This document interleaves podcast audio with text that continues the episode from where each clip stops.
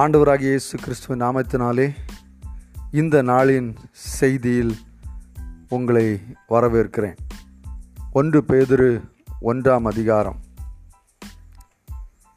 இந்த நிருபம் பேதுருவினால் சிதறி அடிக்கப்பட்ட யூதர்களுக்கு அதாவது பரதேசிகளாக மற்ற இடங்களிலே தங்கியிருக்கிறவர்களுக்கு எழுதப்பட்ட ஒரு நிருபம். ஆவிக்குரிய முறையிலே ஆவிக்குரிய விதத்திலே பார்க்கும் பொழுது பரதேசிகளாக இந்த பூமியில் இருக்கிற நம் ஒவ்வொருவருக்கும் பரிசுத்த ஆவியானவரால் எழுதப்பட்ட ஒரு நிருபமாகும் என்பதை இங்கு பார்க்கிறோம். முதலாவது வசனத்தில் ஒன்று முதல் மூன்று வரை உள்ள வசனங்களிலே இதை குறித்து நாம் இங்கே நாம் பார்க்க முடியும். ஒன்று முதல் ஐந்து வரை உள்ள வசனங்களே இது மூன்று வரை உள்ள வசனங்களை இவை இதை நாம் இதை நம்ம பார்க்க முடியும்.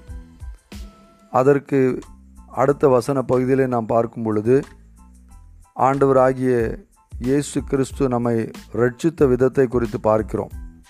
அவருடைய மிகுந்த இரக்கத்தின்படி நம்மை அவர் ஜெனிப்பித்தார் என்று நான்காம் வசனத்தில் வாசிக்கிறோம். பத்தொன்பதாம் வசனத்திலே அவருடைய விலையேற பெற்ற இரத்தத்தினாலே மீட்கப்பட்டோம் என்று பார்க்கிறோம். இருபத்தி மூன்றாம் வசனத்திலே அழிவுள்ள வித்தினாலே அல்ல தேவ வசனமாகிய அழிவில்லாத வித்தினாலே மறுபடியும் ஜெனிபிக்கப்பட்டோம் என்று பார்க்கிறோம். இப்படியாக நமக்கு கிடைத்த ஒரு விலையேறப்பெற்ற ரட்சிப்பு மறுபடியும் பிறக்கிற ஒரு அனுபவம். ஆண்டவர் இயேசு கிறிஸ்து தேவனுடைய கிருபையினாலே நமக்கு கிடைத்தது என்று பார்க்கிறோம். அதற்கு அடுத்த வசன பகுதியில் ஆறு முதல் நாம் பார்க்கும் பொழுது ஒன்பது வரையுள்ள வசனங்களில் இந்த விசுவாசம் சோதிக்கப்படும் என்று பார்க்கிறோம். விசுவாசம் சோதிக்கப்படும். ஆண்டவராகி இயேசு கிறிஸ்து வெளிப்படுகிற வேளையில் அவைகள் காணப்படும். அவைகள் அவைகள் அதற்கான அதற்கான மகிமையும் புகழ்ச்சியும் நமக்கு அந்த டைமில் கிடைக்கும். ஆனால் இப்பொழுது சோதிக்கப்படும். இது நல்லது. நாளைக்கு சோதிக்கப்படும் பொழுது அது சரியில்லை என்று அறிந்து கொண்டால் எவ்வளோ மோசமாக இருக்கும்? இப்பொழுதே சோதிக்கப்பட்டு விட்டால் நல்லது. ஒரு இடத்துல நம்ம வேலைக்கு போகிறோம். ஒரு வாரம் வேலை செய்வதற்கான சம்பளம் கிடைக்குது ஐயாயிரரூவா தர்றாங்க. இல்லது ஆறாயிரரூவா தரு தருகிறாங்க. மூன்று ரெண்டாயிரரூவா நோட்டு கிடைக்குது. சந்தோஷத்தோடு அதை வாங்கி எனக்கு சம்பளம் கிடைத்தது என்று போகிறோம். பேங்கில் அதை போட கொண்டு போகும் பொழுது பேங்கு ஸ்டாஃப் அதை அந்த ஸ்கேனரில் போட்டு போட்டு பார்க்குறாரு. போட்டு பார்க்கும் பொழுது அது கள்ள நோட்டு என்று தெரிகிறது. அது சோதிக்கப்பட்ட பொழுது அது கள்ள நோட்டு என்று தெரிந்த பொழுது அது புறக்கணிக்கப்படுகிறது. இதே போல தான் நம்முடைய விசுவாசமும் கடைசியில் சோதிக்கப்பட்டால் நாம் ஒருவேளை கைவிடப்படுவோம். இப்பொழுது சோதிக்கப்படுவது நல்லது. எனவே இதையும் நாம் சந்தோஷத்தோடு ஏற்றுக்கொள்ள வேண்டும். யாக்கோபு எழுதின நிருபத்திலும் இந்த காரியத்தை பாருங்கள். நாம் சோதிக்கப்படுவது நல்லது. அப்போது தாவீதும் தான் சொல்கிறார் நான் உபத்திரவப்பட்டது நல்லது அதனால் உடைய பிரமாணங்களை கற்றுக்கொண்டேன் என்று சொல்லுகிறார். எனவே இந்த பாடுகள் உபத்திரவங்கள் பொன்னானது சோதிக்கப்பட்டு அவை அக்னியனால் சோதிக்கப்பட்டு அது ஒரு பிரகாசிக்கிற ஒன்றாக மாறுகிறது போல விலை உயர்ந்த ஒன்றாக மாறுகிறது போல நம்முடைய விசுவாசமும் இவ்வளவாக பரி சோதிக்கப்படும். அது நல்லது என்பதை நாம் உணர்ந்து கொள்ள வேண்டும். கர்த்தர் நமக்கு உதவி செய்வாராக. அதற்கு அடுத்த வசன பகுதியில் நாம் வாசிக்கும் பொழுது அந்த ரட்சிப்பு மிகவும் விலையேறப்பட்டதுன்னு பார்க்கிறோம். நாம் பல வேளைகளில் இந்த ரட்சிப்பின் அந்த முக்கியத்துவத்தை உணர்ந்து கொள்வதில்லை. ரொம்ப மிகவும் அதை சாதாரணமாக எடுத்துக்கொள்கிறோம். ஆனால் இங்கே பார்க்கும் பொழுது தீர்க்கதரிசி தீர்க்கதரிசிகளும் இந்த ரட்சிப்பை குறித்து கருத்தாய் ஆராய்ந்து பரிசோதனை பண்ணினார்கள் என்று பத்தாம் வசனத்தில் வாசிக்கிறோம். அடுத்தது பன்னிரெண்டாம் வசனத்தில் வாசிக்கும்போது தேவதூதர்களும் அதை உற்று பார்க்க ஆசையாக இருந்தார்கள் என்று வாசிக்கிறோம்.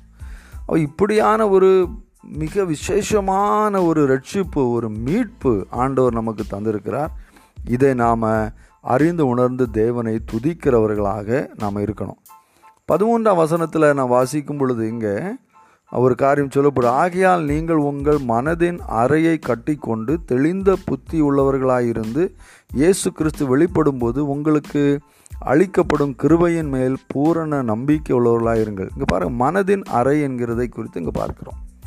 இங்கே நம்முடைய அரை கச்சை என்று என்று சொல்லி எபேசியர் ஆறாம் அதிகாரம் பதினாலு வருஷத்தில் வாசிக்கும் பொழுது ஆவியின் அந்த அந்த ஆர்மர் ஆஃப் காட் குறித்து நம்ம பார்க்கும் பொழுது அங்கே நம்ம பார்க்குறோம் ஆயுதங்களை குறித்து பார்க்கும் பொழுது.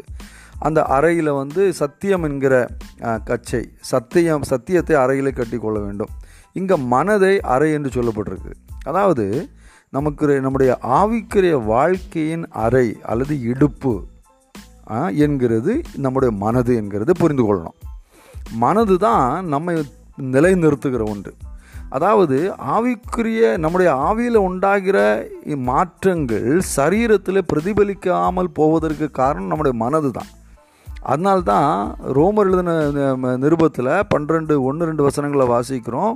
நம்முடைய மனது என்ன ஆகணும்னா மறுரூபம் ஆகணும் அதன் மூலமாக நம்முடைய வாழ்க்கையில் அந்த நம்முடைய நம்முடைய நடத்தைகள் எல்லாம் மாறும் என்று பார்க்கிறோம். மனசு மாறலைன்னா நடத்தை மாறாது. அப்போ ஆவிக்குரிய ஆவிக்குள்ள மாற்றம் வந்தாச்சுது வாழ்க்கையில் பாவத்தை ஆண்டவர் எடுத்து போட்டு நமக்கு பரிசுத்தப்படுத்திட்டாரு. ஆனால் அந்த பரிசுத்தம் இன்னும் நம்முடைய வாழ்க்கையில் வெளிப்படலை. காரணம் நம்முடைய மனது இன்னும் பழைய சிந்தனையையே நம்பிக்கொண்டு இருக்கிறது எனவே இந்த மனது வந்து நம்ம இடுப்பு மாறி. இல்லது நம்ம சரியாக சொல்லப்போனால் அந்த இடுப்பு அந்த எலும்பு பாருங்கள் உடஞ்சி போச்சு அப்படின்னா நமக்கு நிற்க முடியாது. அந்த இடுப்பு பலன் இல்லை என்றால் நிற்க முடியாது. அதே மாதிரி தான் மனது பலன் உள்ளது. அதான் அங்கே வசனம் சொல்லி மனதின் அறையை கட்டிக்கொண்டு தெளிந்த புத்தியுள்ளவர்களாயிருந்து இயேசு கிறிஸ்து வெளிப்படும் பொழுது உங்களுக்கு அழைக்கப்படுகிற கிருபையின் மேல் பூரண நம்பிக்கை உள்ளவர்களாக இருங்க அப்போ மனதை கட்டுப்படுத்தணும். மனதை நாம் மனதை நாம் வந்து கட்டி காத்து கொள்ள வேண்டும். மனது ரொம்ப முக்கியம் பாருங்கள் நாம் வாசிக்கிற வசனங்கள் நாம் புரிந்து கொள்ளுகிற காரியத்தை மனதில் வ- உக்- உட்கார வைக்கணும். மனசில் இருக்கிறதெல்லாம் பழைய பொய்களும் காரியங்களும் தான். அதை நாம் கவனமாக இருக்கணும். ஆண்டவர் நமக்கு உதவி செய்யட்டும். அடுத்த வசன பகுதியில் நம்ம வாசிக்கிறோம்.